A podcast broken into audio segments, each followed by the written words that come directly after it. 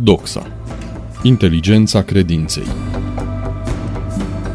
Actualitatea comentată de Radu Preda în dialog cu Ramona Mocean.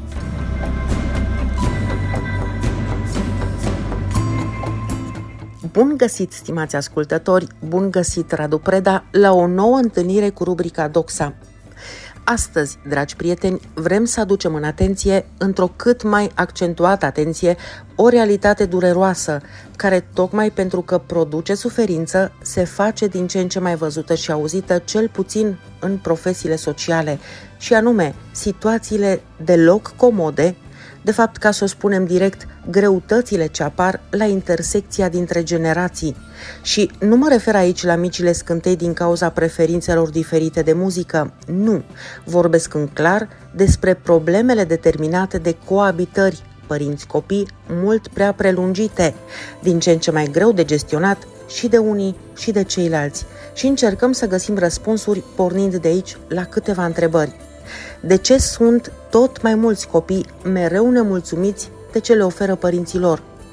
De fapt, ce înțeleg copiii despre bruma adunată într-o viață de om de părinților și mai ales Radu Preda, de ce tot mai mulți tineri nu se desprind de casa părintească, chiar și la vârste trecute de mult de majorat, îngreunând situația părinților, punându-se pe ei într-o lumină discutabilă și chiar generând adevărate convulsii familiale, care, iată, emit o nouă ecuație socială. Cum o rezolvăm? O realitate din ce în ce mai dură, într-adevăr, se face simțită și asta o pot măsura, o pot simți la rândul lor, concret, o pot cuantifica psihologii, chiar și avocații și, în general, toți cei care sunt implicați în consultanță, în mediere, în formele chiar și de terapie. Și anume, este o întâlnire de multe ori deosebit de tristă, dacă nu chiar dramatică, între generația părinților și generația tinerilor.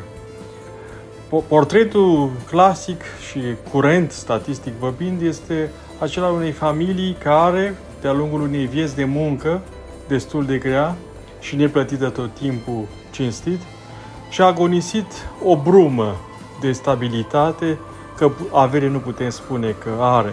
Adică un apartament de regulă mic, care ar trebui de fapt renovat și care au o pensie acești oameni bătrâni care le ajunge la propriu de azi pe mâine. Copiilor, unul sau mai mulți, dar de regulă cei care rămân acasă până spre târziu, cresc, studiază după caz și rămân de cel mai multe ori ani de zile, decenii în același cuib al familiei lor, fără să-și găsească un rost, fără să aibă curajul de a începe de la capăt, de a se aventura într-o inițiativă privată, sau cărora pur și simplu le lipsesc oportunitățile, pentru că nu trebuie să fii puturos ca să nu-ți găsești de muncă. De cele mai multe ori, muncile pe care le găsești fie sunt peste ceea ce tu ai învățat și poți face, fie sub nivelul tău. Dacă sunt sub nivelul tău, de regulă nu mai vrei să cobori, în sensul în care, pe bună dreptate, știi și simți că meriți mai mult. Dacă sunt însă munci superioare, cu atât mai puțin ai șansa de a le face vreodată. Ei bine, cu această descriere des- deschidem o cutie a Pandorei, în care vedem cum bătrâneți triste uh, intră în coliziune cu tinereți neinvestite. Este un aspect al României sociale de astăzi care nu se vede la suprafață atât de mult. Ori cifrele ar trebui ele însele să ne spună ceva. În momentul în care avem o populație demografic vorbind din ce în ce mai bătrânită, în care din cifra șomajului pe, pe țară, o bună parte, statistic vorbind, este formată tocmai din tineri, din oameni care sunt în, în, în floarea vârstei, la începutul vârstei lor productive, care au de multe ori studii medii și chiar și, și, și superioare, e bine, e limpede că, repet, în spatele fațatelor, în spatele apartamentelor, în spatele balcoanelor se consumă drame. De-al am spus-o și cu alte ocazii, că avantajul, între ghilimele, al statului social postcomunist, așa cum este el ca stat social în România și nu numai, a avut un aliat natural în faptul că mulți sau majoritatea dintre români au proprietate personală. Că este un bloc vechi din anii 70, că este unul de dată mai recentă, e limpede că noi nu avem fenomenul sărăciei care se vede în masă pe stradă. Nu o să găsim niciodată în orașele mari ale României cel puțin, dar nici în cele mici neapărat, nu o să găsim imagini, nu o să dăm de imagini acelea pe care le vedem concret, cum le-am văzut și eu de atâtea ori în America, de pildă, sau chiar și în Anglia, sau în alte locuri din lumea aceasta, unde e limpede că diferența de nivel de trai se vede, se joacă această diferență mai cu seamă în spațiu public. Noi ne ascundem și bătrânii, și infirmii, și oamenii care nu mai au, nu-și mai găsesc locul și rostul, îi ascundem într-un fel, în sensul că poate și ei se ascund în spatele perdelelor. Dar situația pe care totuși o avem a gestiona este mult mai importantă decât aceea doar de a vindeca niște tristeți importante și ele de a fi luate în seamă.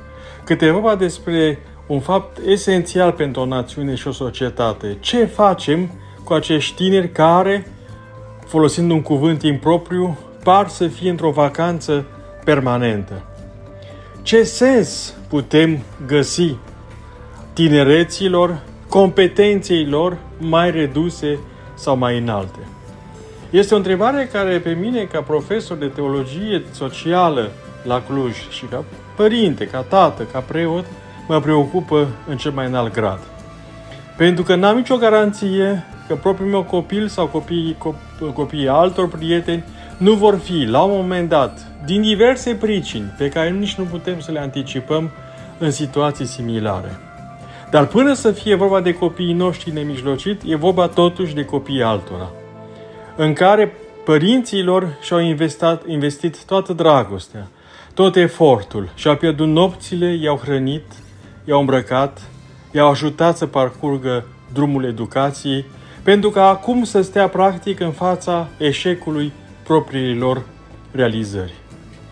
Pentru că o societate care nu știe să integreze, care nu știe să scoată potențialul din om, să-l emancipeze de propriile lui slăbiciuni, va fi o societate cum o vedem că este cea din România. O societate și o politică, în consecință, care creează asistați sociali, care creează un fel de bursiere ai destinului. Oameni care sunt plătiți nu pentru a se integra, ci pentru a rămâne în eșecul propriilor situații și condiții. Și de aceea, marea problemă astăzi, când vorbim de, de economii, economii la buget sau când vorbim în general despre, de lipsa forței de muncă pe marele șantier de investiții ale României, ar trebui, după părerea mea, să înceapă și, și din acest punct. Ce s-a întâmplat, de fapt, în ultimele decenii și mai cu seamă în ultima parte a acestor decenii de după 89? Odată cu intrarea, cu apropierea intrării și mai cu seamă după intrarea în Uniunea Europeană, cu derularea fondurilor de preaderare, iar după aceea a fondurilor structurale și a fondurilor de acum, noi am avut o creștere spectaculoasă a, a, a prețului forței de muncă, pe de o parte, iar pe de altă parte, prin consumul clasei de mijloc în plină formare, s-a creat o poșghiță de prosperitate, de strălucire, care a făcut ca mulți tineri cu o educație precară mai cu seamă să viseze la o viață ca în filme. Ei, ori acest lucru se, se răzbună acum prin faptul că n-am știut și nici n-am, n-am promovat în media noastră, dar poate nici suficient în, în cateheza bisericească, n-am promovat legătura atât de evidentă și am putea spune banală dintre muncă, dintre valoarea muncii intrinsece a banului pe care îl câștigi prin munca respectivă și a confortului pe care îți permiți sau ai dori să-l ai. Noi avem o, o, o, o imagine a societății aiuritoare. Sunt oameni care, care au în buzunarele lor mai multe, mai multe aparate electronice care au un preț peste nivelul a, a, a, a salariului pentru câțiva ani a celor din Africa, de pildă. Avem, avem tineri care prin părinților care lucrează în străinătate se folosesc de devices-uri pe care un om care muncește serios de dimineață până seara aici, dar și în străinătate, nu și le permite decât de la o anumită, eh, un anumit tip de economie încolo. Deci e limpede că avem disparități, avem o formă anorganică, ruptă, răvășită acestui raport de care spuneam între, între muncă, prețul ei și ceea ce ne putem permite sau încă nu ne putem permite. E ori asta ar trebui să ne pună, să ne pună în situ- situația de a regândi puțin politicile, de a regândi puțin, de a regândi fundamental, de fapt, politicile noastre sociale. Pentru că vedem și, și în consultanța psihologică, vedem și în consultanța în general pe care o oferă oamenii angajați în acest domeniu, că se ajunge destul de repede la, la un blocaj emoțional care, care accentuează blocajul situațional concret nemijlocit. Noi punem prea puțin preț pe politicile reale de integrare, de, de, repet, de emancipare de propriile limite în care cineva a ajuns sau s-a complăcut să ajungă. Și asta ar însemna pe lângă întărirea într-adevăr a învățământului dual, unde se îmbină uh, meseria cu partea teoretică, trebuie să punem la punct centre acestea de reconversie profesională mult mai largi, la firul ierbii, inclusiv în medii care până de curând păreau sigure din perspectiva transmiterii mijloacelor de asigurare a traiului zilnic, cum ar fi de pildă mediul rural. Pentru că inclusiv acolo, creșterea animalelor, agricultura în general, nu mai sunt tentante, măcar și din simplu fapt că în economia alimentară de astăzi, cei care câștigă pariul în, în, în producția alimentară sunt cei care au mai mult, nu proprietarii de mici terenuri sau de o vacă sau de doi porci. Deci din, din, din aceste, această perspectivă a unui viitor cât de cât coerent al societății noastre, cred că trebuie să ne punem sistematic această problemă și să o punem în, nu așteptând statul sau chiar și Uniunea Europeană, ci punându-ne chiar noi înșine ca biserică majoritară în situația de a face măcar noi, pentru uzul nostru nemijlocit pastoral, fiecare în parohia lui, o radiografie socială. O spun de ani de zile că avem nevoie la parohiile noastre de teologi, asistenți sociali, tocmai pentru a ajuta pe preot în pastorația lui, prin, prin faptul că fac anche- ar putea face anchete sociale, ar putea, repet, da profilul social al comunității respective. Al minteri, cu tineri a căror tinerețe nu este investită și cu bătrâni a căror bătrânețe nu este respectată, tristețea pe ansamblu acestei țări se va accentua. Și degeaba vor veni naționaliștii și populiștii să se plângă că mâine ne va servi doar sirlanchezul sau pakistanezul cafeaua de dimineață. Așadar, dragi prieteni, în concluzie, așa cum spunea Radu Preda, legătura dintre valoarea muncii intrinsecă și a confortului pe care îl dorești sau ți-l permiți trebuie sau așa ar trebui să fie una direct proporțională și nu invers. Altfel, riscăm să ne trezim cu o generație de bursieri ai destinului, cum i-ai numit, alături de o populație tot mai îmbătrânită, care coabitând fără vreun plan de viitor, trăiesc în spatele balcoanelor cu flori adevărate drame. Soluția propusă de tine, Radu Preda, este regândirea majoră a politicilor sociale. Cu alte cuvinte, nu doar încurajarea, ci chiar statuarea învățământului dual, adică prin îmbinarea meseriei cu partea teoretică și reconversia profesională largă, inclusiv în medii ce păreau sigure.